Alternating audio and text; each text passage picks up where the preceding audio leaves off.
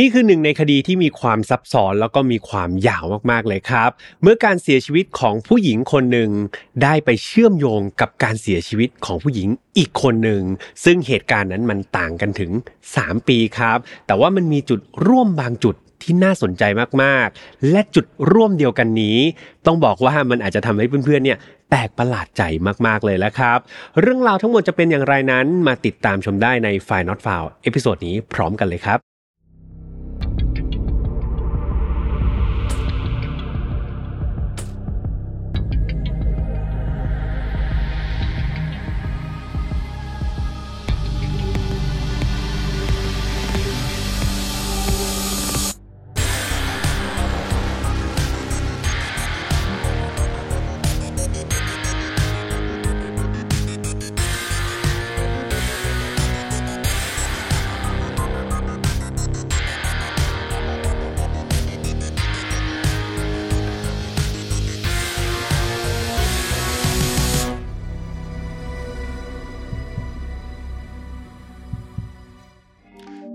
และตั้งค่าความสมดุลในแบบของคุณเอง ด้วย Mission to the Moon Balance Planner 2024 Find Your Harmony สั่งซื้อได้แล้ววันนี้ที่ Line Official Account at Mission to the Moon สวัสดีครับ ยินดีต้อนรับเข้าสู่ File Not Found Podcast ครับวันนี้คุณอยู่กับผมแฮมทัชพลเช่นเคยนะครับสำหรับวันนี้นะครับจะเป็นอีกหนึ่ง episode ที่มีเนื้อหาค่อนข้างที่จะสลับซับซ้อนครับ ตอนที่พี่แฮมทำเนื้อหาเนี่ยก็พยายามที่จะเรียบเรียงออกมาให้ดีที่สุด เพราะว่าเพื่อนๆจะไม่ได้ฟังเพียงแค่หนึ่งคดีครับแต่ว่าวันนี้เพื่อนๆจะได้ฟัง 2 คดีที่สุดท้าย 2 คดีนี้จะมีความ เกี่ยวข้องกันนะครับ แล้วก็จะมีจุดร่วมอะไรบางอย่าง ด้วยกันแถมผลลัพธ์เนี่ยต้องบอกว่าอาจจะทำให้หลาย ๆ คนเนี่ยขมวดคิ้วครับต้องใช้คำนี้สปอยมากไม่ได้ ก่อนที่จะไปเล่าดังนั้นพี่แอมก็ต้องพูดแล้วก็เตือนเหมือนเดิมทุกครั้งว่าฝ่ายนอตฟาวไม่สนับสนุนความรุนแรงทุกประเภทครับ ทุกเรื่องที่นำมาเล่าอยากให้ฟังไว้เป็นแนวทางในการป้องกันตัวเอง แล้วมาถอดบทเรียนจากอดีตที่มันเลวร้ายไม่ให้เกิดกับเรา แล้วก็คนที่เรารักนะครับ น้องๆอายุต่ำกว่า 18 ปี ตอนนี้พี่แอมอยากให้มีคุณพ่อคุณแม่คือจริงอยากให้น้องๆฟังเนาะเพราะว่าเป็นเรื่องของความรักครับ เป็นเรื่องเกี่ยวกับวัยรุ่นเลยแหละ ดังนั้นวัยรุ่นที่ดีครับ มีคุณพ่อคุณแม่มาช่วยให้คำแนะนำอาจจะเป็นบรรยากาศดีๆนะครับชวนครอบครัวมาฟังคดีฆาตกรรมนะครับอันนี้ไม่ได้ส่งเสริมความรุนแรงแต่อย่างที่บอกไปว่าพี่แอมเชื่อว่าต่างวัยต่างความคิดย่อมแลกเปลี่ยนสิ่งต่างๆ ซึ่งกันและกันได้เป็นอย่างดีเลยนะครับ ดังนั้นลองดูนะลองฟังร่วมกันดูเอาแล้วถ้าเกิดพร้อมกันแล้วมาฟังเรื่องราวในวันนี้กันเลยดีกว่าครับ เรื่องราวในวันนี้ต้องเริ่มต้นจากผู้หญิงก่อนครับ ผู้หญิงคนหนึ่งที่มีชื่อว่าแซนดราอีเลนสตีเวนครับ เธอเกิดเมื่อวันที่ 4 มีนาคมปี 1993 แซนดราครับเกิดแล้วก็เติบโตโดยเธออาศัยอยู่ร่วมกับครอบครัวนะครับในเมืองโอคลาโฮมาซิตี้ในรัฐโอคลาโฮมาประเทศสหรัฐอเมริกา ในวัยเด็กนี้พี่แอมต้องบอกว่าแซนด้าไม่ได้ถูกบันทึกข้อมูลอะไรของเธอไว้มากนักครับพี่แอมจะมาเจอข้อมูลของเธออีกทีหนึ่งก็ตอนที่เธอจบการศึกษาไปแล้ว โดยแซนดราเนี่ยเธอจบการศึกษาด้านความสวยงามครับ หรือว่าภาษาอังกฤษเนี่ยเขาใช้คำว่า cosmetology ครับ ถ้ายังไงเพื่อนๆมีคำที่เหมาะสมกว่านี้คอมเมนต์ช่วยบอกพี่แฮมได้เนาะแต่ว่าอันนี้พี่แฮมก็เท่าที่ไปศึกษามาไปค้นหาใน Google มา เขาใช้คำว่าจบการศึกษาด้านความสวยความงามอะไรประมาณนี้นะครับ พอจบออกมาแล้วเนี่ยแซนด้าก็ไปหางานทำแต่ว่าเธอก็ไม่ได้ทำงานตรงสายกับที่จบมาสักเท่าไหร่ เธอไปเป็นพนักงานเสิร์ฟครับที่ร้านอาหารแห่งหนึ่ง ตัวแซนด้าเองเนี่ยนับว่าเป็นผู้หญิงที่มีหน้าตาสะสวยครับ หน้าตาดีเลยแหละ นั่นทำให้มีชายหนุ่มหลายคนเนี่ยก็มาขายขนมจีบแล้วครับ มาจีบเธออยากที่จะเป็นแฟนเธอให้ได้ เวลาก็ผ่านไป แซนดราก็ไม่ได้ตกลงแบบคบหากับใคร จนกระทั่งช่วงฤดูใบไม้ร่วงครับในปี 2014 ตอนนั้นเนี่ยแซนดราเธอก็เปิดใจ ให้กับผู้ชายคนหนึ่ง ซึ่งผู้ชายคนนี้เป็นทหารผ่านศึกมาก่อน แถมชายคนนี้ยังผ่านการแต่งงานมาแล้วนะครับ เพียงแต่ว่าชายคนนี้เขาก็หย่าร้างกับภรรยาเก่าไปแล้ว โดยผมขอเรียกผู้ชายคนนี้ว่าเขาว่าชื่อว่าทอมละกันนะครับแซนด้ากับทอมเนี่ยหลังจากที่มาเจอกันเนี่ยเขาก็คบหาดูใจก็เป็นแฟนกันแล้วครับ และด้วยความที่ตอนนั้นแซนดราเองเนี่ยอายุแค่ 21 ปี ซึ่งเธอเนี่ยต่อให้เป็น 21 ปี แต่พอเป็นแบบชาวตะวันตกเนี่ยก็ถือว่าบรรลุนิติภาวะเป็นผู้ใหญ่แล้วใช่ไหมพ่อแม่ก็จะมองว่าเอ้ยลูกเป็นผู้ใหญ่แล้ว สามารถที่จะดูแลตัวเองตามกฎหมายได้แล้ว ดังนั้นหลังจากที่แซนด้าเนี่ยเจอทอมแล้วก็คบกันเป็นแฟนกันอะได้แค่เดือนเดียวครับแซนดราก็กลับมาบอกครอบครัว มาบอกคุณพ่อคุณแม่ว่า เธอเนี่ยอยากจะย้ายไปอยู่กับทอมละไม่อยากอยู่กับที่บ้านแล้วครับ ไปอยู่กับแฟนดีกว่า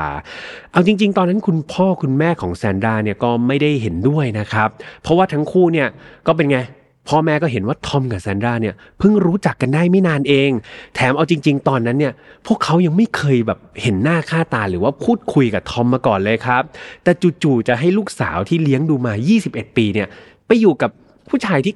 พ่อแม่ก็ยังไม่เคยคุยเนี่ยมันก็รู้สึกแบบเป็นกังวลใช่ไหมอย่างไรก็ตามอย่างที่พี่แฮมบอกไปว่าแซนด้าอายุ 21 ปีแล้วครับ เธอไม่ใช่เด็กแล้ว แต่ว่าเธอคือวัยรุ่นที่กำลังมีความรัก สุดท้ายพ่อแม่ก็ไม่ขัดครับ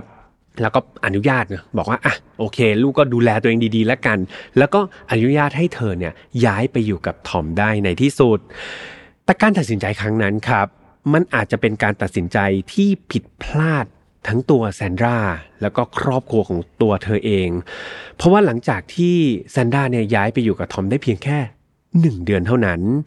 แซนด้าก็เสียชีวิตลงอย่างปริศนาครับเพื่อนๆ เหตุเกิดคือวันที่ 6 ธันวาคมนะครับ ปี 2014 เวลาช่วงประมาณตีสี่53 นาที ตอนนั้นทอมเนี่ยคนที่เป็นแฟนหนุ่ม ได้โทรศัพท์ไปแจ้งเจ้าหน้าที่ตำรวจครับ ด้วยน้ำเสียงที่ค่อนข้างใจเย็นเลย เขาแจ้งตำรวจว่าแซนดราแฟนสาวของเขาได้ยิงตัวตายครับ โดยใช้ปืนลูกซองเนี่ยยิงอัดเข้าไปที่ใบหน้าของตัวเองจนเสียชีวิตคาที่ แต่ต้องบอกเพื่อนๆไว้ก่อนนะครับว่าเหตุการณ์ที่เกิดขึ้นแบบเนี้ยลักษณะแบบเนี้ยมันไม่ได้เกิดขึ้นครั้งแรกกับทอมครับ เมื่อ 3 ปีที่แล้วทอมเองก็เคยโทรแจ้งเจ้าหน้าที่ตำรวจด้วยเหตุการณ์ลักษณะเดียวกันเลย โดยเหตุการณ์เมื่อ 3 ปีก่อนเนี่ยเกิดขึ้นในวันที่ 21 พฤษภาคม ปี 2011 ครับ ซึ่งตอนนั้นเนี่ยแฟนสาวของทอมเนี่ยมีชื่อว่าฮอลลี่บรูค เฮอร์สตอมนะครับอายุ 22 ปี โดยในคืนเกิดเกิดเหตุเมื่อ 3 ปีที่แล้วนะทอมก็โทรมาแจ้งเจ้าหน้าที่ตำรวจแบบนี้แหละครับ คือทอมก็โทรมาบอกว่าเนี่ยแฟนสาวของเขาที่ชื่อว่าฮอลลี่เนี่ยฆ่าตัวตายโดยการยิงตัวเองครับ แถมทอมเนี่ยยังให้ข้อมูลกับตำรวจเพิ่มเติมว่าฮอลลี่แฟนสาวของเขาในตอนนั้นเนี่ยเป็นโรคซึมเศร้าครับ คือเธอเนี่ยเป็นมาก่อนแล้วหน้านี้แล้วนะ ตั้งแต่ก่อนที่จะคบหากัน แต่หลังจากที่คบหากันไปได้ราวๆสองเดือนครับ ปรากฏว่าฮอลลี่คนที่เป็นแฟนสาวเนี่ยโอ้โหแบบอาการหนักขึ้นครับ ซึมเศร้ารุนแรงมากๆ ยิ่งในช่วงหนึ่งอาทิตย์ก่อนที่ฮอลลี่จะฆ่าตัวตายนั้นฮอลลี่แบบ เรียกว่ากินยาต้านซึมเศร้าอย่างหนักเลยครับ กินจำนวนมาก แถมเธอยังชอบกรีดแขนนะทำร้ายตัวเองอยู่บ่อยๆ อย่างไรก็ตามหลังจากที่ฮอลลี่เนี่ยเสียชีวิตไปแล้วโดยคำกล่าวอ้างของทอมก็คือยิงตัวตายใช่ไหมตำรวจเนี่ยก็นำศพของฮอลลี่ไปทำการชันสูตรครับ กลับพบเรื่องราวที่แปลกประหลาดก็คือหนึ่งเลย ตามร่างกายของฮอลลี่เนี่ย ไม่พบร่องรอยในการทำร้ายตัวเองครับ โดยเฉพาะการกรีดแขนเนาะ คือทอมเขาบอกตำรวจว่าฮอลลี่เป็นซึมเศร้าใช่ไหมชอบกรีดแขน ตำรวจตรวจดูแล้ว เฮ้ยร่างกายฮอลลี่เนี่ยไม่มีรอยกรีดเลยครับ นอกจากนี้ยังไม่พบยาต้านโรคซึมเศร้านะที่ทอมบอกว่าโอ้โหฮอลลี่นี่กินเป็นประจำเลย ในกระเพาะอาหารของเธอหรือว่าในร่างกายของเธอเนี่ยมันกลับไม่พบยานะครับที่เป็นยาต้านซึมเศร้าเลยแม้แต่น้อย แต่ในทางเดียวกันเนี่ยทอมก็ยืนยันนะ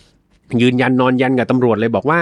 ฮอลลี่แฟนสาวของเขาเนี่ยฆ่าตัวตายเนื่องจากอาการโรคซึมเศร้านั่นแหละคุณตำรวจ แต่ก็ไม่รู้เหมือนกันครับว่าเหตุการณ์เมื่อ 3 ปีที่แล้วเนี่ยมันคือความบังเอิญจริง ๆ หรือเปล่า ที่แฟนสาวของทอม ไม่ว่าจะเป็นแฟนสาวคนล่าสุดอย่างแซนดราหรือว่าแฟนสาวเมื่อ 3 ปีที่แล้วอย่างฮอลลี่จะมีจุดจบในชีวิต เช่นเดียวกันครับ หลังจากที่คบหาเขาแบบแฟนล่าสุดเนี่ยคบไปเดือนเดียว แฟนเมื่อ 3 ปีที่แล้วก็คือคบไปแค่ 2 เดือนเท่านั้น ทั้งคู่มีจุดจบในลักษณะเดียวกันครับ นั่นก็คือการฆ่าตัวตายนั่นเอง เพียมขอกลับมาที่เรื่องราวของแซนดราก่อนนะ แซนด้าแฟนคนล่าสุดเนี่ยคือต้องบอกว่าห้องพักอะครับที่แซนด้าเขาย้ายไปอยู่อาศัยกับทอมใช่ไหมห้องพักที่เขาอาศัยอยู่ร่วมกันเนี่ยเขาไม่ได้อยู่ร่วมกันลำพังเพียงแค่ 2 คนครับ แต่ว่ายังมี roommate อีก 3 ชีวิตที่อาศัยอยู่ในห้องรวมกันนั้น คนแรกเลยเนี่ยชื่อว่านายเคเลบครับ คนนี้เขาอาศัยอยู่คนเดียว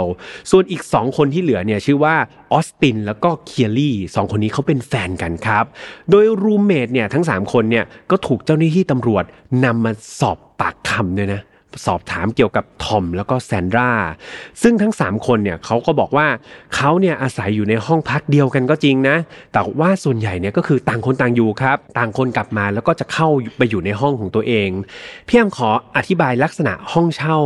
ที่ทอมกับแซนดราอยู่นิดนึงเนาะคือมันเป็นลักษณะเหมือนเพื่อนๆนึกถึงอพาร์ตเมนต์ก็ได้ที่มันเป็นคอนโดห้องใหญ่ ๆ แล้วข้างในนั้นนะครับมันจะถูกซอยเป็นห้องเล็ก ๆ อีกทีหนึ่งซึ่งไอ้อพาร์ตเมนต์หรือว่าห้องพักที่ทอมกับแซนด้าอยู่เนี่ยด้านในจะถูกซอยออกมาเป็น 3 ห้องครับ ดังนั้นทอมกับแซนด้าก็อยู่ห้องหนึ่งถูกไหมนายเคเลบก็อยู่ห้องหนึ่งครับ แล้วก็ออสตินกับเคลลี่ที่เป็นแฟนกันเขาก็จะอยู่อีกห้องหนึ่งดังนั้นในห้องใหญ่ห้องเดียวก็จะมีห้องย่อยๆอีก 3 ห้องนั่นเอง ดังนั้นทั้ง 3 คนเนี่ยที่เป็นเออไม่ใช่ทอมกับ แซนดราเนี่ยเขาก็ยืนยันนะว่าเฮ้ยตัวทอมกับแซนดราเนี่ยเขาก็ดูเป็นคู่รักที่ปกติสุขดีนะ ไม่ได้พบสัญญาณของการทำร้ายร่างกายหรือว่า abusive relationship ระหว่าง 2 คนนี้เลย โดยทั้งคู่เนี่ยก็ไม่ค่อยส่งเสียงดังโวกเวกโวยวายครับ ส่วนมากก็จะอยู่ในห้องกันอย่างเงียบๆด้วยข้อมูลจากรูมเมทเนาะคนที่อยู่ใกล้ชิดที่สุดทั้ง 3 คนเนี่ยให้การ ในทิศทางเดียวกันหมด ดังนั้นเจ้าหน้าที่ตำรวจพอไปสอบปากคำมาแล้ว ก็เลยรีบครับ สรุปปิดคดีนี้อย่างรวดเร็วเลย โดยตำรวจปิดคดีนี้ว่าแซนด้าปลิดชีวิตตัวเองด้วยการฆ่าตัวตายครับ โดยไม่แม้แต่จะส่งร่างกายของเธอเนี่ยไปทำการชันสูตรพลิกศพด้วยซ้ำสิ่งหนึ่งที่ถูกตั้งคำถามขึ้นมา จากผู้ที่อยู่ฝากฝั่งของแซนด้านะโดยเฉพาะครอบครัวของเธอก็คือ เจ้าหน้าที่ตำรวจเนี่ย ประพฤติมิชอบหรือเปล่า เขาดูแบบรีบปิดคดีนี้เร็วเกินไปหรือเปล่า การที่รูเมทเนี่ยแค่สามคนเองนะมาให้ปากคำว่าเฮ้ยเนี่ยก็ทอมกับแซนด้าก็อยู่กันเงียบๆเนี่ยตำรวจได้ verify หรือว่าตรวจสอบหรือเปล่าว่า ปากคำของทั้ง3คนนั้นเนี่ยมันเป็นความจริง นี่คือคำถามที่ถูกตั้งขึ้นมานะครับ รวมถึงความรุนแรงใน ครอบครัวหรือว่าความรุนแรงในลักษณะคนรักกันนะครับเพื่อนๆมันไม่จำเป็นจะต้องเป็นการทำร้ายร่างกายอย่างเดียวเนาะแต่ว่าการทำร้ายจิตใจครับ การสร้างบาดแผลทางด้านจิตใจเนี่ยหรือว่าทางด้านอารมณ์ รวมถึงการไปบังคับข่มขู่ไปคอนโทรลคนอื่น หรือว่าการละเลยคนอื่นเนี่ย ก็ถือว่าเป็น abusive relationship เช่นเดียวกันนะครับ จัดว่าเป็นหนึ่งในประเภทของความรุนแรงของความสัมพันธ์ เช่นเดียวกัน ดังนั้นทางครอบครัวของแซนด้าครับเขาก็รู้สึกว่าตำรวจเนี่ยไปยึดถือปากคำจากแค่ 3 คนนั้นเท่านั้นเอง เขาไม่รู้สึกว่าตำรวจตัดสินคดีนี้อย่างเป็นธรรมเลย นั่นทำให้คุณพ่อกับคุณแม่ของแซนด้าเนี่ยรู้สึกเจ็บปวดมากๆครับ กับผลการตัดสินครั้งนี้ คุณพ่อคุณแม่ของแซนด้าเนี่ย เขาก็ยืนยันนะกับตำรวจว่าลูกสาวของเขาเนี่ยตัวแซนด้าเองเนี่ยเธอเป็นคนที่คิดบวกมากๆครับ แล้วก็เป็นคนที่แบบมีความสุขได้ง่ายมากแซนด้านี่แทบไม่เคยจะแบบมีอาการหมองเศร้าใด ๆ เลย ตั้งแต่เลี้ยงดูมา 21 ปี ตั้งแต่ลืมตาดูมาเนี่ยดูแลมา 21 ปีเนี่ยไม่มีแม้แต่ครั้งเดียวเลยนะ ที่แซนด้าบอกว่าเธอเนี่ยอยากจะปิดชีวิตตัวเองหรือว่าไม่อยากจะอยู่แล้ว ไม่มีเลยแม้แต่ครั้งเดียว รวมถึงเธอก็ไม่มีประวัติในการรักษาเกี่ยวกับสุขภาพจิตใดๆเลยแม้แต่ครั้งเดียวเช่นเดียวกัน ดังนั้นคุณพ่อกับคุณแม่ของแซนด้าก็เชื่อมั่นเลยครับว่า มันเป็นไปไม่ได้เลย ที่ลูกสาวของเธอเนี่ยจู่ๆจะมาคิดสั้นแล้วก็ฆ่าตัวตาย และพวกเขาก็เชื่อว่าไอ้ความสัมพันธ์ระหว่างเธอ เธอในที่นี้คือแซนด้านะ กับทอมนี่แหละ คือตัวแปรสำคัญของโศกนาฏกรรมครั้งนี้ครับ คุณพ่อคุณแม่ของแซนด้าเนี่ยยังให้อีกหนึ่งข้อมูลกับเจ้าหน้าที่ตำรวจเนาะซึ่งเป็นข้อมูลที่สำคัญมากๆเลย ก็คือ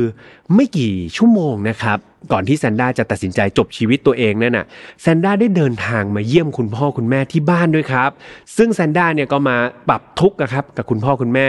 เธอก็บอกว่าเธอเนี่ยกำลังวางแผนที่จะเลิกรากับทอมแล้ว เพราะว่าทอมคนที่เป็นแฟนหนุ่มเนี่ยเป็นคนที่แบบอารมณ์ร้ายมากๆครับพอเวลาโมโหทีไรเนี่ยก็จะเป็นคนที่แบบฉุนเฉียวแล้วก็ควบคุมตัวเองไม่ค่อยได้ โดยแซนด้าเนี่ยก็มาพูดลักษณะว่า เนี่ยเดี๋ยวเธอจะกลับไปเลิกกับทอมนะ แล้วพอเลิกเสร็จเมื่อไหร่เนี่ยเธอก็จะกลับมาอยู่ที่บ้านกับคุณพ่อคุณแม่ตามเดิมครับ ซึ่งแน่นอนว่าคุณพ่อคุณแม่ก็ตอบว่าแบบพวกเขาเต็มใจมากๆครับ พวกเขาแบบเวลคัมนะวอร์มเวลคัมลูกสาวคนนี้กลับมาเสมอ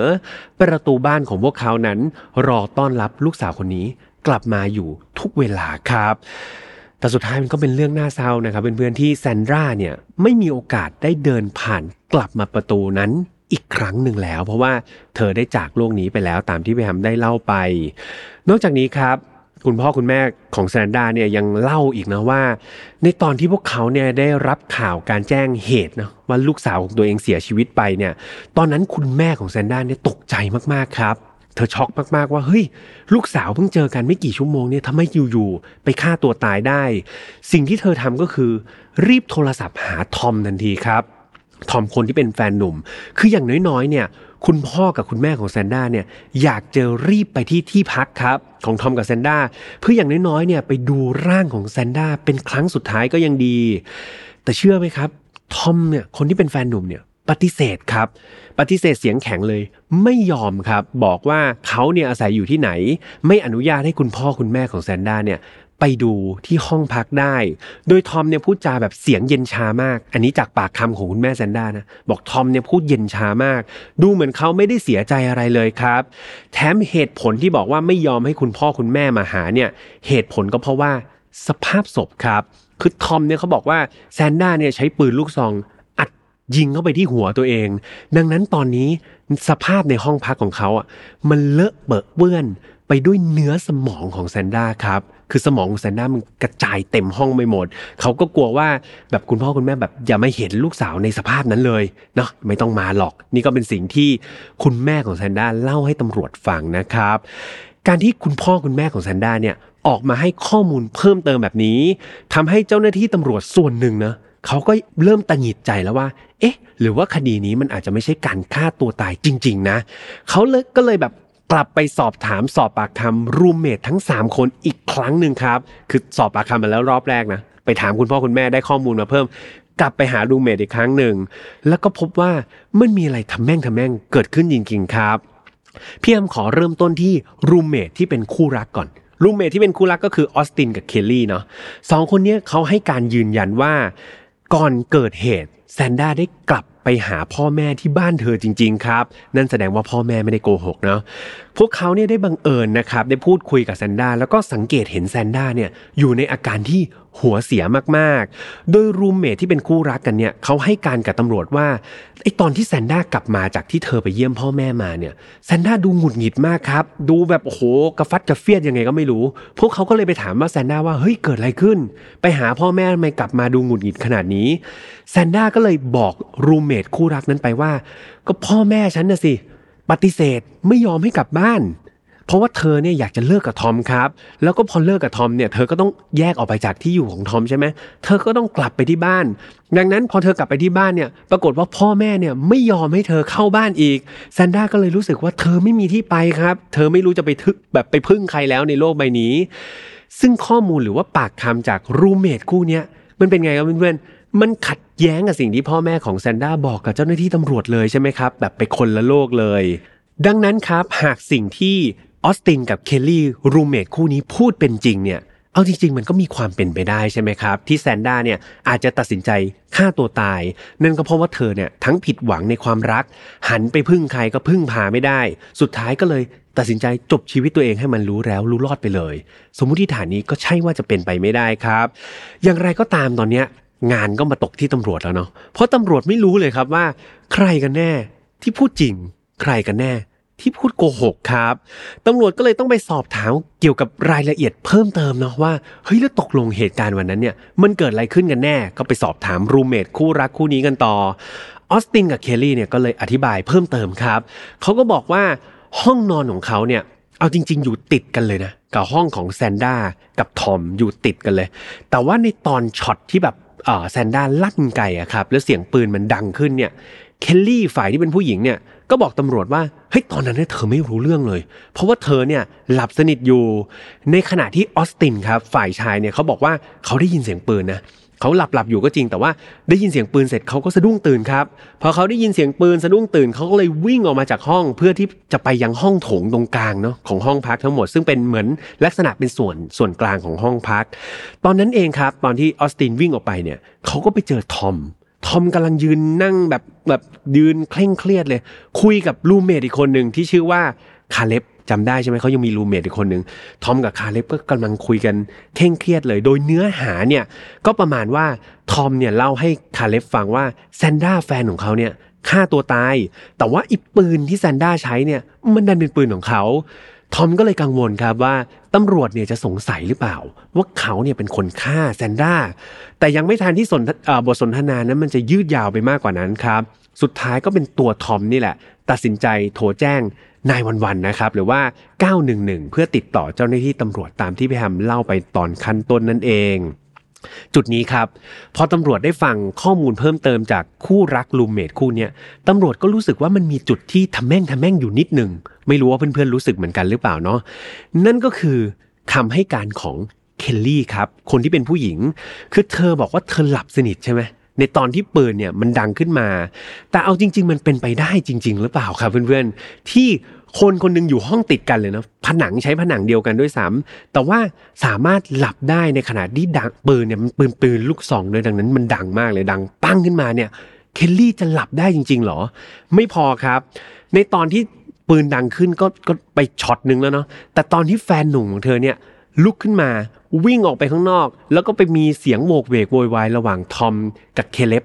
รูมเมทอีกคนหนึ่งก็พูดข้างนอกห้องเนี่ยก็เสียงดังเจี๊ยวจ๊าว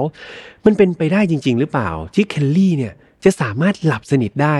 โดยที่ไม่รู้ตัวเลยนะครับ เรียกว่าหลับสนิทตลอดคืน อันนี้เพื่อนๆที่มีแบบเขาเรียกว่าอะไรนะ มีความสามารถในการหลับลึกได้เนี่ยมาแชร์ประสบการณ์ได้นะครับ ว่าสามารถหลับลืมโลกได้แบบเคลลี่เนี่ย มันมีอยู่จริง ๆ ใช่ไหมครับ อันนี้พี่แฮมก็อาจจะไม่เคยเจอเนาะดังนั้นเพื่อนๆมาแชร์กันได้ แต่นี่ก็คือสิ่งที่ตำรวจตั้งข้อสงสัยขึ้นมาครับว่าเคลลี่เนี่ยพูดความจริงหรือเปล่าในสิ่งที่เธอเล่าขึ้นมา กลับมาที่การสอบปากคำกันต่อครับตำรวจยังไม่หยุดสอบปากคำเนาะตำรวจมาสอบถามออสตินกันต่อออสตินคือฝ่ายชายรูเมทที่เป็นคู่รักฝ่ายชายเขาก็ถามว่าพอจะรู้ไหมว่าคืนนั้นเนี่ยมันเกิดอะไรขึ้นระหว่างแซนด้ากับทอมบ้างออสตินก็บอกว่า ผมเนี่ยไม่รู้นะว่าความเป็นไปเป็นมาเนี่ยเป็นยังไงบ้าง แต่ว่าผมเนี่ยได้ข้อมูลจากปากของทอมเอง ทอมเนี่ยมาเล่าให้ผมฟังเอง ทอมเล่าให้ฟังว่าไอ้ในวันที่เกิดเหตุเนี่ยเขาทะเลาะกกับแซนด้าแบบอย่างรุนแรงเลยครับ หลังจากที่เขาเนี่ยระแคะระคายว่าแซนด้าเนี่ย อาจจะนอกใจเขา ตอนนี้ทอมนี่หงุดหงิดมากๆ แล้วก็อารมณ์เสียมากๆ จนไม่อยากอยู่ในห้องเดียวกันกับแซนด้าเขาก็เลยเดินออกมานั่งอยู่ที่โซฟาซึ่งเป็นห้องพักตรงกลาง หลังจากเวลาเนี่ยก็ผ่านไปจนถึงตีสามปรากฏว่าแซนด้าเนี่ยก็ออกจากห้องนอนของตัวเอง แล้วก็มาปลุกทอมครับ ซึ่งตอนนั้นทอมก็หลับคาโซฟาไปแล้วแซนด้าก็มาปลุกทอมเพื่อกลับไปนอนในห้องของตัวเองเหมือนเดิม แต่หลังจากที่ทอมกลับเข้าไปในห้องครับ ปรากฏว่าทั้งคู่ก็กลับไปมีปากเสียงรุนแรงกันอีกครั้งหนึ่งจนทอมเนี่ยแบบทนไม่ไหว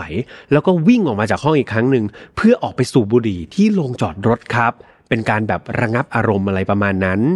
และไม่นานหลังจากที่ทอมเนี่ยเขาไปสูบบุหรี่อยู่ที่โรงจอดรถ ก็ได้ยินเสียงปืน ปังดังขึ้นครับ ทอมก็เลยรีบวิ่งกลับมาที่ห้องนอนของตัวเขาเอง และทันใดนั้นทอมก็เห็นแซนด้าแฟนสาวของเขา ได้จบชีวิตของตัวเองไปเรียบร้อยแล้ว นี่คือปากคำของออสตินครับ ซึ่งออสตินบอกว่าทอมเนี่ยเป็นคนเล่าให้เขาฟังเองพอตำรวจฟังมาถึงตรงนี้ตำรวจก็ขมวดคิ้วอีกแล้วครับเพื่อนๆ เพราะว่าอะไร เพราะว่ามันขัดแย้งกับปากคำของตัวทอมเองที่เล่าให้ตำรวจฟังครับ มันกลายเป็นว่าสิ่งที่ทอมเล่าให้ออสตินฟังกับเล่าให้ตำรวจฟังเนี่ยมันขัดแย้งกัน สิ่งที่ทอมเล่าให้ตำรวจฟังคืออะไรรู้ไหมครับ ทอมเนี่ยเล่าให้ตำรวจฟังว่า ในตอนที่เกิดเหตุเนี่ยเขาอยู่ที่โถงกลางครับของห้องพักไม่ได้ออกไปที่โรงจอดรถนะคืออย่างที่พี่แฮมบอกนะห้องมันมีโถงตรงกลางใช่ไหมทอมอยู่ที่โถงโถงตรงกลางตรงนั้นแหละครับ ซึ่งทอมเนี่ยก็บอกข้อมูลแบบนี้กับทุกๆ คนเลยครับรูมเมทคนอื่นๆ ทุกๆ คนเลย จะมีก็แค่ออสตินคนเดียวเท่านั้น ที่ทอมให้ข้อมูลที่แตกต่างไป ดังนั้นครับ ทอมเนี่ยก็ไม่รู้เหมือนกันว่า เพราะเหตุใดครับเขาถึงบอกออสตินว่าเขาอยู่ที่โรงจอดรถในขณะที่เขาบอกคนอื่นๆ รวมถึงเจ้าหน้าที่ตำรวจว่าเขาอยู่ที่โถงกลางของห้องพักนั่นเอง มาถึงจุดนี้ครับ แน่นอนว่าเพื่อนๆฟังมาถึงตรงนี้น่าจะมึนงงไปหมดแล้วใช่ไหมครับ คดีนี้เต็มไปด้วยข้อเท็จจริงในที่นี้ก็คือ ไม่รู้ว่ามันเท็จ หรือว่ามันจริงนะครับมันมั่วไปหมดเลยตำรวจก็มึนครับ เพราะว่าแต่ละคนที่ไปสอบปากคำเนี่ยแทบจะไม่มีใครให้การสอดคล้องกันเลย แม้แต่คนเดียว แต่สุดท้ายครับพอมันไม่มีข้อมูลอะไรที่มันมีน้ำหนักมากเพียงพอที่จะไปเปลี่ยนสำนวนของคดีได้ คดีก็เลยถูกสรุปว่าเป็นการฆ่าตัวตายเหมือนเดิมครับเพื่อนๆน่าเศร้าเนาะมันกลายเป็นว่าไม่มีอะไรไปโต้แย้งที่มีน้ำหนักมากเพียงพอพอผลสรุปออกมาเหมือนเดิมครับ ว่าเป็นการฆ่าตัวตาย โอ้โห ครอบครัวแซนด้าก็รับไม่ได้สิครับเขาไม่เห็นด้วยแล้วก็ไม่คิดจะยอมแพ้ด้วยนะ ตอนนั้นคุณแม่ของแซนด้าเนี่ยเขาชื่อว่าคุณซินเวียครับ คุณซินเวียเนี่ยก็คิดว่าโอ้โหปล่อยไปแบบนี้ ปล่อยให้ตำรวจเนี่ยสืบสวนไม่เท่าไหร่ ผลก็ออกมาฆ่าตัวตายเหมือนเดิมเนี่ยเธอรู้สึกว่าเธอเนี่ยพึ่งพาตำรวจไม่ได้แล้วครับ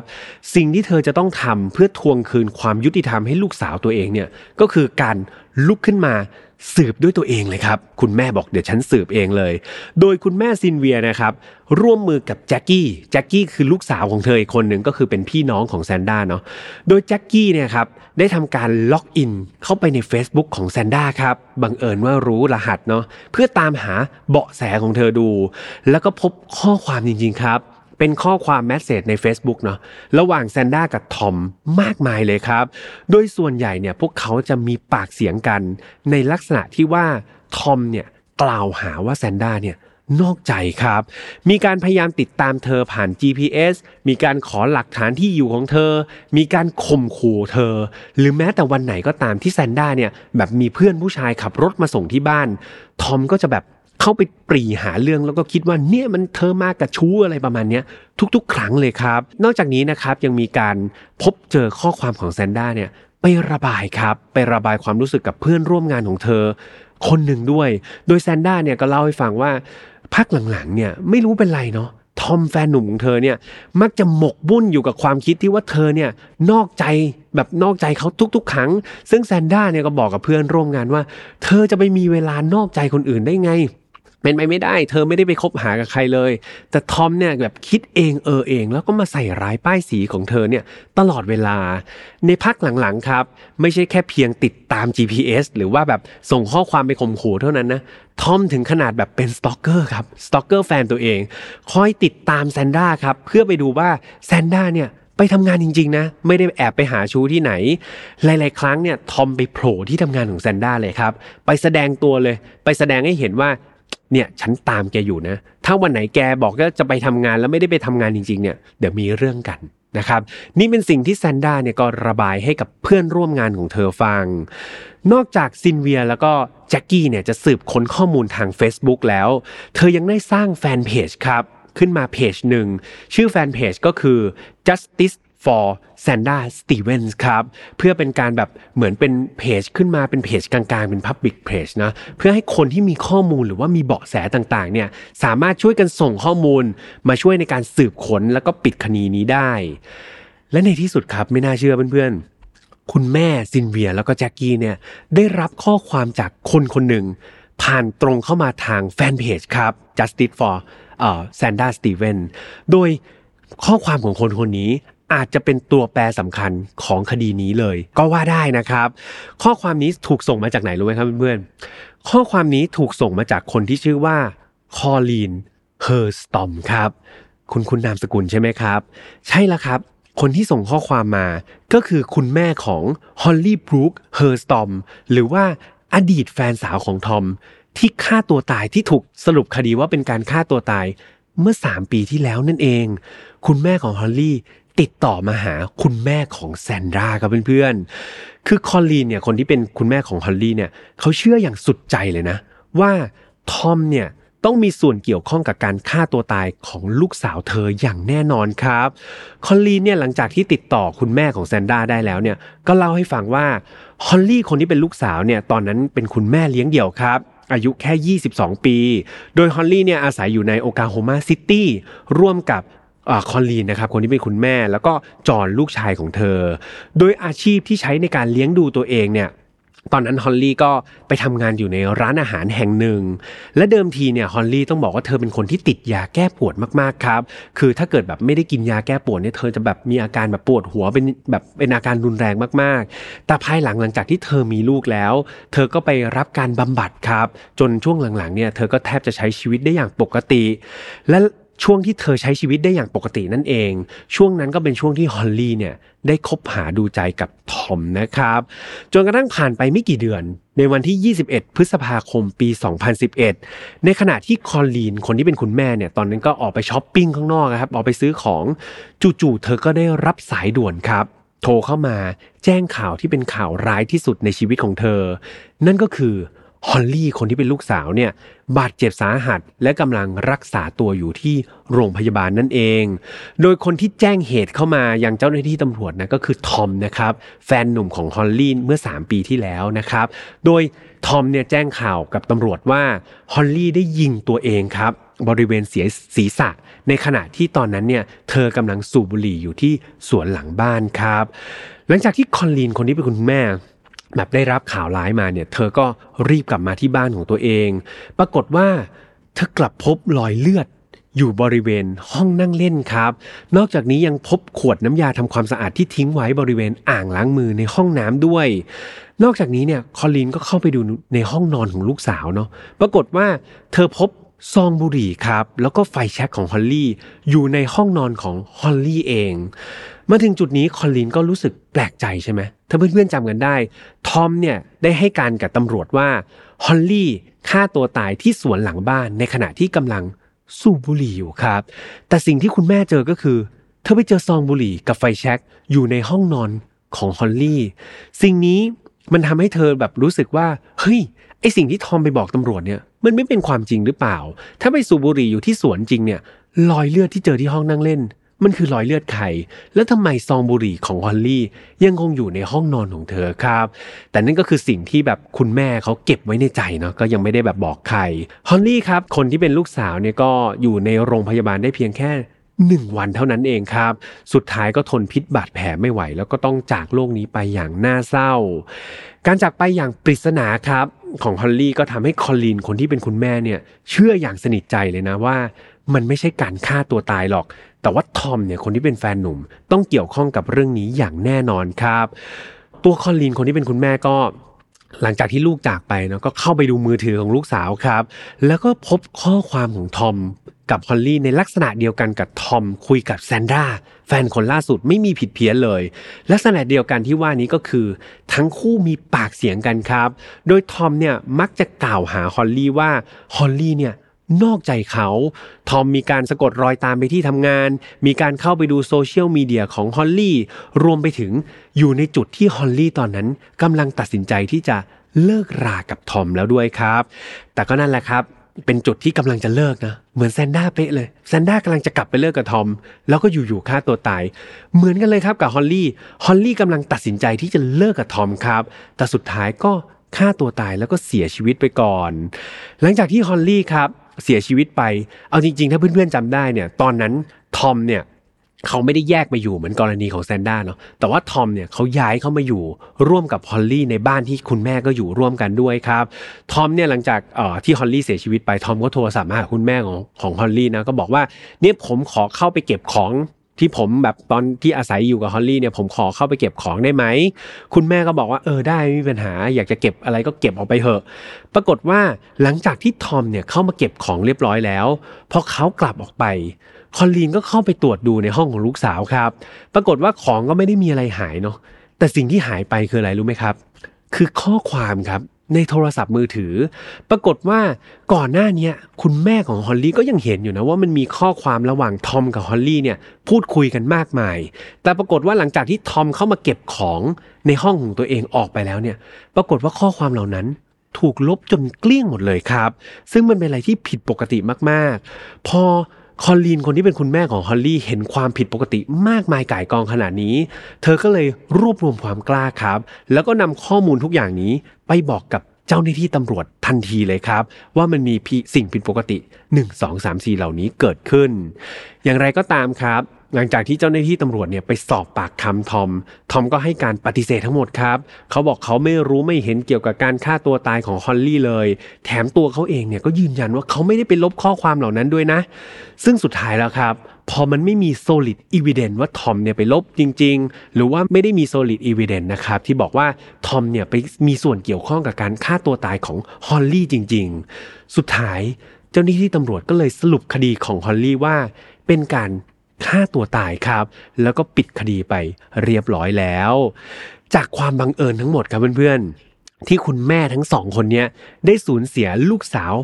ไปจากแบบจากชีวิตของตัวเองในลักษณะคล้ายๆกัน แถมลูกสาวของตัวเองก็ยังมีแฟนหนุ่มคนเดียวกันก็คือนายทอม เพียงแต่ว่าช่วงเวลาห่างกัน 3 ปีเท่านั้นเองทำให้คุณแม่ทั้งสองคนครับ ลุกขึ้นมาต่อสู้ แล้วก็ร้องเรียนไปยังเจ้าหน้าที่ตำรวจ ไปยังกรมตำรวจ เพื่อขอรื้อคดีทั้งสองคดีนี้กลับขึ้นมาใหม่อีกครั้งหนึ่งครับ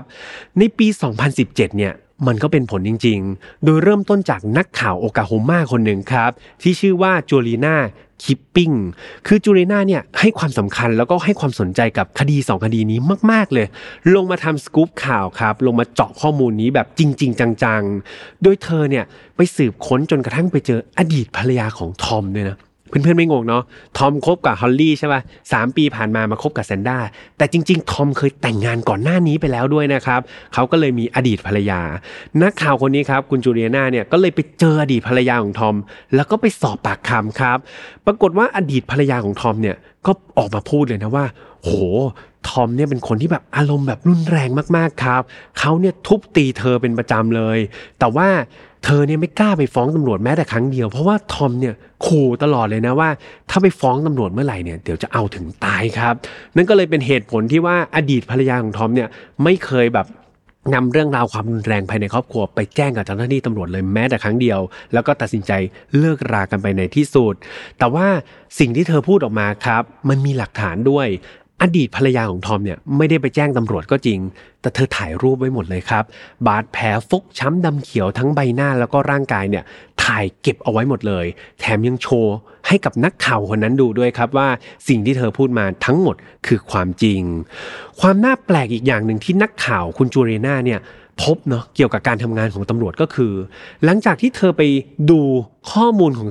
คดีทั้งสองคดีที่พี่แฮมเล่าให้ฟังเนี่ย ทุกคนก็จะคิดเหมือนกันเลยใช่ไหมครับว่าเฮ้ยคดีทั้งสองคดีนี้มันมีจุดร่วมอะไรบางอย่างที่มันน่าสนใจ แล้วมันดูน่าเกี่ยวข้องกันมาก ๆ แต่ในทางเดียวกันเนี่ยเจ้าหน้าที่ตำรวจทั้งสองคดีนี้กลับไม่เคยมาแปะมือกันเลยครับเพื่อนๆ คือต่างคนต่างสืบแล้วครับ คดีฮอลลี่ก็ปิดจบไปฆ่าตัวตาย คดีแซนนาก็ปิดจบไปฆ่าตัวตายตำรวจไม่เคยเอาความเกี่ยวข้องหรือว่าความคล้ายคลึงกันของสองคดีนี้ มาแบบทำการสืบร่วมกันเลยแม้แต่น้อย ไม่ได้เห็นจุดร่วมกันเลยครับ ไม่ได้เห็นความสัมพันธ์ของสองคดีนี้เลย เหมือนต่างคนต่างสืบแล้วก็ปิดกันไป ซึ่งจูเรนาคนที่เป็นนักข่าวเนี่ยก็มองว่านี่แหละคือจุดบกพร่องสำคัญเลย ของการปิดคดีทั้งสองคดีนี้ มันทำให้สองคดีนี้มันดูไม่มีความคืบหน้า แล้วก็ถูกปิดไปเป็นการฆ่าตัวตาย นั่นเป็นเพราะตำรวจเนี่ยไม่ได้ทำการลิงก์ครับสองคดีนี้เข้ามาหากันนั่นเอง นอกจากนี้ครับเธอยังมองอีกว่าเธอในที่นี้คือนักข่าวเนาะก็ยังมองอีกว่าหลังจากที่เธอไปสอบปากคำครับไปสัมขอสัมภาษณ์ทั้งเพื่อนของแซนด้าแล้วก็เพื่อนของฮอลลี่แล้วเนี่ยเพื่อนๆของทั้งสองคนพูดเป็นเสียงเดียวกันเลยว่า ทั้งแซนด้าแล้วก็ฮอลลี่เนี่ยไม่มีสัญญาณของการที่อยากจะฆ่าตัวตายเลยแม้แต่น้อยครับ ทั้งสองคนก็ดูเป็นคนที่สดใส ล่าเริงดีแซนด้านี่เป็นคนที่อารมณ์ดีมากๆ แถมฮอลลี่เนี่ยเธอมีลูกด้วยครับ ดังนั้นเหตุผลที่เธอจะปิดชีวิตตัวเองไปเนี่ยมันน้อยมากๆเลยครับ นี่คือสิ่งที่นักข่าวเนี่ยไปได้ข้อมูลมาเนาะนอกจากนี้ครับยังมีจุดสังเกตอีกจุดหนึ่งก็คือ คุณจูเรียนาคนนี้เป็นนักข่าวเนี่ยบอกว่า ในช่วงจังหวะที่หญิงสาวทั้งสองคนเนี่ยตัดสินใจฆ่าตัวตายเนี่ยมันจะเป็นช่วงเวลาที่พวกเธอเนี่ยกำลังตัดสินใจไปเลิกรากับทอม ทั้งคู่เลยครับ เป็นจังหวะเดียวกันเลย นั่นมันไปสอดคล้องกับสถิติครับเพื่อนๆ สถิติว่าช่วงเวลาที่อันตรายที่สุดของความสัมพันธ์เนี่ยมันมักจะเกิดช่วงที่กำลังจะเลิกกันนั่นเองครับ คือตอนคบกันเนี่ยมันไม่มีช่วงไหนหรอกที่คนเรามันจะทะเลาะกัน มันจะตีกัน มันจะใช้ความรุนแรงกันได้มาก เท่ากับช่วงตอนที่กำลังจะเลิกกันนั่นเองครับ และนี่เองอาจจะเป็นสาเหตุหรือเปล่านะ มันน่าจะเป็นความสงสัยหรือเปล่านะ ที่เด็กสาวทั้งสองคนเนี่ย ต้องมาเสียชีวิตลงในช่วงเวลาดังกล่าวครับ สุดท้ายเนี่ยนักข่าวคนนี้ก็ทำได้แค่สกู๊ปข่าวแล้วครับ ก็รวบรวมข้อมูลต่างๆ รวมถึงร่วมมือกับคุณคุณแม่นะครับของหญิงสาวทั้งสองคน รวบรวมข้อมูลทุกอย่างเนี่ยส่งไปให้ตำรวจครับ สุดท้ายเนี่ยพวกเธอก็ดำเนินคดีเองไม่ได้ใช่ไหมก็ต้องส่งให้ตำรวจ ในเดือนมิถุนายนปี 2017 คดีนี้ได้ถูก เปิดขึ้นมาอีกครั้งจริงๆครับเพื่อนๆ ด้วยความร่วมแรงร่วมใจระหว่างนักข่าวแล้วก็คุณแม่ทั้งสองคน คดีครับก็ถูกเปิดออกมาแล้วก็ทำการสืบสวนอย่างเข้มข้นอีกครั้งหนึ่ง เป็นระยะเวลา 4 เดือนเต็มครับตำรวจทำงานอย่างเต็มที่ 4 เดือน จนกระทั่งในเดือนตุลาคม เจ้าหน้าที่ตำรวจก็ประกาศออกมาว่า คดีการเสียชีวิตของฮอลลี่และแซนดรานั้น คือการฆ่าตัวตายเหมือนเดิมครับ นั่นคือ 4 เดือนที่ ความรู้สึกของนักข่าวแล้วก็คุณแม่ทั้งสองคนมีความรู้สึกว่าเขาสูญเปล่าครับเขาอุตส่าห์ไปหาข้อมูลอะไรต่างๆ ช่วยบอกใบ้ตำรวจว่ามีความสัมพันธ์อะไรต่างๆ แต่สุดท้ายแล้วตำรวจเปิดคดีขึ้นมา สืบสวนเพิ่มเติมอีก 4 เดือนตำรวจก็ยืนกลานเหมือนเดิมครับว่า นี่คือคดีฆ่าตัวตายทั้งคู่เลยครับ ไม่มีอะไรเปลี่ยนแปลงทั้งนั้น ไม่มีคำอธิบายเพิ่มเติมใด ๆนะครับ มาสนับสนุนการปิดคดีนี้นะครับไม่ได้บอกว่าเออเพราะอะไร แต่ว่าจากข้อมูลที่พี่แฮมหามาคือตำรวจก็ไฟนอลแล้วครับปิดจบแล้วครับบอกว่าจะไม่รื้อคดี 2 คดีนี้ออกมาแล้วนะยังไงก็เป็นการฆ่าตัวตายเหมือนเดิมครับสิ่งนี้ต้องบอกว่ามันสร้างความผิดหวังแล้วก็ความเสียใจให้กับครอบครัวของพอลลี่แล้วก็แซนดราเป็นอย่างมาก จนถึงทุกวันนี้ครับ คือต้องบอกว่าคุณแม่ของทั้งสองคนเนี่ยก็ยังไม่ยอมแพ้นะครับเพื่อนๆ แม้ตำรวจเนี่ยจะดูแบบใจร้ายเนาะ จะบอกว่าปิดคดีนี้ล้วไม่พูดละ แต่คุณแม่เนี่ยก็ยังไม่ยอมแพ้ครับ ยังคงพยายามที่จะต่อสู้แล้วก็สืบค้นความจริง เพื่อทวงคืนความยุติธรรมให้กับลูกสาวของพวกเธออยู่ต่อไปนะครับ คุณแม่ทั้งสองคนครับเขาเชื่อว่าต่อให้ยากลำบากหรือว่าความหวังมันลิบหลี แม้เพียงใดนะครับ แต่ว่าพวกเธอก็เชื่อว่าสักวันหนึ่ง ลูกสาวของพวกเธอทั้งสองคนต้องได้รับความยุติธรรมอย่างแน่นอนครับ และคดีนี้ก็ปิดตัวลงไปแบบ ค่อนข้างน่าเศร้านะครับเพื่อนๆ จะบอกว่ามันเป็นคดีที่ปิดไม่ลงก็พูดไม่ได้เต็มปากนะครับ เพราะว่าตามกระบวนการทางกฎหมายเนี่ยก็ถือว่าตำรวจได้ปิดเคสนี้ลงไปแล้ว เป็นการฆ่าตัวตายของหญิงสาวทั้งสองคนครับ แต่พี่แฮมเชื่อว่าแม้แต่ตัวพี่แฮมเองเนาะหรือว่าเพื่อนๆที่ฟังรายการมาตั้งแต่ต้นเนี่ยก็น่าจะรู้สึกตังหิดตังหิดใจ แล้วก็รู้สึกว่าเคลือบแคลงใจใช่ไหมครับว่ามันจะเป็นการฆ่าตัวตายจริง ๆ หรือเปล่า แต่ก็อย่างที่เราเข้าใจแหละครับใน การทำงานจริงๆเนาะเราได้ข้อมูลมาเนี่ยแต่ว่าการทำงานจริงๆของเจ้าหน้าที่ตำรวจพี่แอมเชื่อว่ามันมีอะไรที่มากกว่านั้นครับแล้วก็การที่เราจะไปจับผิดหรือว่าตัดสินให้คนคนนึงผิดเนี่ยมันต้องมีหลักฐานหรือว่ามีข้อมูลที่แน่นหนาเพียงพอเนาะไม่งั้นการที่เราจะไปจับผู้ชายคนหนึ่งมาขังคุกเนี่ยด้วยข้อหาข้อหาหนึ่งเนี่ยนั่นก็เป็นอะไรที่ละเอียดอ่อนครับแล้วก็ต้องใช้ความรอบคอบมากๆ แต่พี่แอมก็เชื่อมั่นนะครับแล้วก็ภาวนาเป็นอย่างยิ่งว่า ถ้าเกิดผู้ชายคนนี้ที่พี่แอมใช้นามสมมติมาตลอดว่านายทอม เพราะว่าตามกฎหมายต้องปิดบังข้อมูลเขาเนาะพี่แอมเชื่อว่าถ้าเกิดนายทอมเนี่ยเป็นคนผิดจริง มีส่วนเกี่ยวข้องกับการเสียชีวิตของแซนด้าแล้วก็ฮอลลี่จริงๆเนี่ยพี่แอมเชื่อว่าสักวันหนึ่งครับ ความยุติธรรมเนี่ยมันควรจะบังเกิดขึ้น แล้วก็ทวงคืนความยุติธรรมให้กับ ผู้หญิงทั้งสองคนนี้ได้อย่างแน่นอน ยังไงถ้าเกิดมีอะไรคืบหน้าพี่แอมจะนำมาอัปเดตให้กับเพื่อนๆฟังอีกครั้งหนึ่งนะครับ หรือว่าเพื่อนๆไปเสิร์ชข้อมูลใน Google หรือว่าในด็อกิเมนทารีอะไรต่างๆ แล้วพบความคืบหน้า มากน้อยประการใดเนี่ยก็เข้าไปคุยในกลุ่ม f i n a l f i l e Family ครับ เป็นการช่วยอัปเดตข้อมูลให้พี่ฮัมแล้วก็เพื่อนๆกันได้นะครับสำหรับ f i n a l f i l e ครับเราออกอากาศแบบนี้ทุกวันอังคารเหมือนเดิมครับ ทางช่องของ Mission to Pluto ไม่ว่าจะเป็น YouTube Spotify SoundCloud Podbean Apple Podcast ครับ ใครที่ชอบฟังแบบ podcast เนาะ มียาวๆเลยก็คือ Spotify ครับกับ Apple Podcast นะครับก็ฟังแต่เสียงได้ครับใครที่แบบขับรถอยู่นะจะไม่สะดวกดูหน้าดูตาหรือดูภาพประกอบกันเนี่ยฟังแต่เสียงก็เพลิดเพลินใจดีเหมือนกันครับเรามีแฟนเพจด้วยนะครับ Mission to Pluto ฝากเข้าไปกดไลค์ได้ มีกิจกรรมอะไรดีๆครับบางทีแบบมีไลฟ์นัดมาแจกของแจกของก็ไปติดตามแฟนเพจไว้ครับเพื่อนๆอาจจะได้เป็นผู้โชคดี แล้วก็ได้รับรางวัลสนุกๆได้ฟังคดีได้ฟังรายการดีๆ แล้วยังสามารถได้รับของรางวัลกันด้วยยังไงก็เข้าไปกดไลค์กันไว้ได้นะครับ สุดท้ายกับ Final f i l e Family ครับ เป็นกลุ่มเนาะสำหรับคนที่ชื่นชอบแล้วก็ชอบฟังรายการ Final f i l e ครับ เป็นกลุ่มเพื่อนๆของพี่ยามนี่แหละ ก็มีทั้งหมดหมื่นกว่าคนแล้วนะครับ ก็เป็นกลุ่มที่น่ารัก เป็นกลุ่มเล็กๆ สังคมเล็ก ๆ แต่ว่าเป็นสังคมที่มีคุณภาพมากๆ ยังไงเพื่อนๆที่ฟังแล้วชื่นชอบก็เข้ามาจอยกันได้นะครับ สุดท้ายพี่ยมคงต้องไปพักแหละครับ คดีนี้รู้สึกว่าเล่ามาแบบ non-stop เลยครับ เล่าต่อเนื่องมายาวนาน ไม่ค่อยได้เล่าคดียาวๆแบบนี้ครับ ก็รู้สึกเจ็บคอเป็นอย่างมาก ยังไงถ้าเกิดสปอนเซอร์อยากแก้เจ็บคออยากจะเข้าก็เข้าได้เลยนะครับ ตอนนี้พี่ยมรู้สึกเจ็บคอจริง ๆ ขออนุญาตไปพักก่อน แล้วเจอกันใหม่วันอังคารหน้านะครับ สวัสดีครับ Mission to Pluto Podcast let's get out of your orbit พบกับเรื่องราวที่คุณอาจจะหาไม่เจอ แต่เราเจอใน f i n a l f i l e Podcast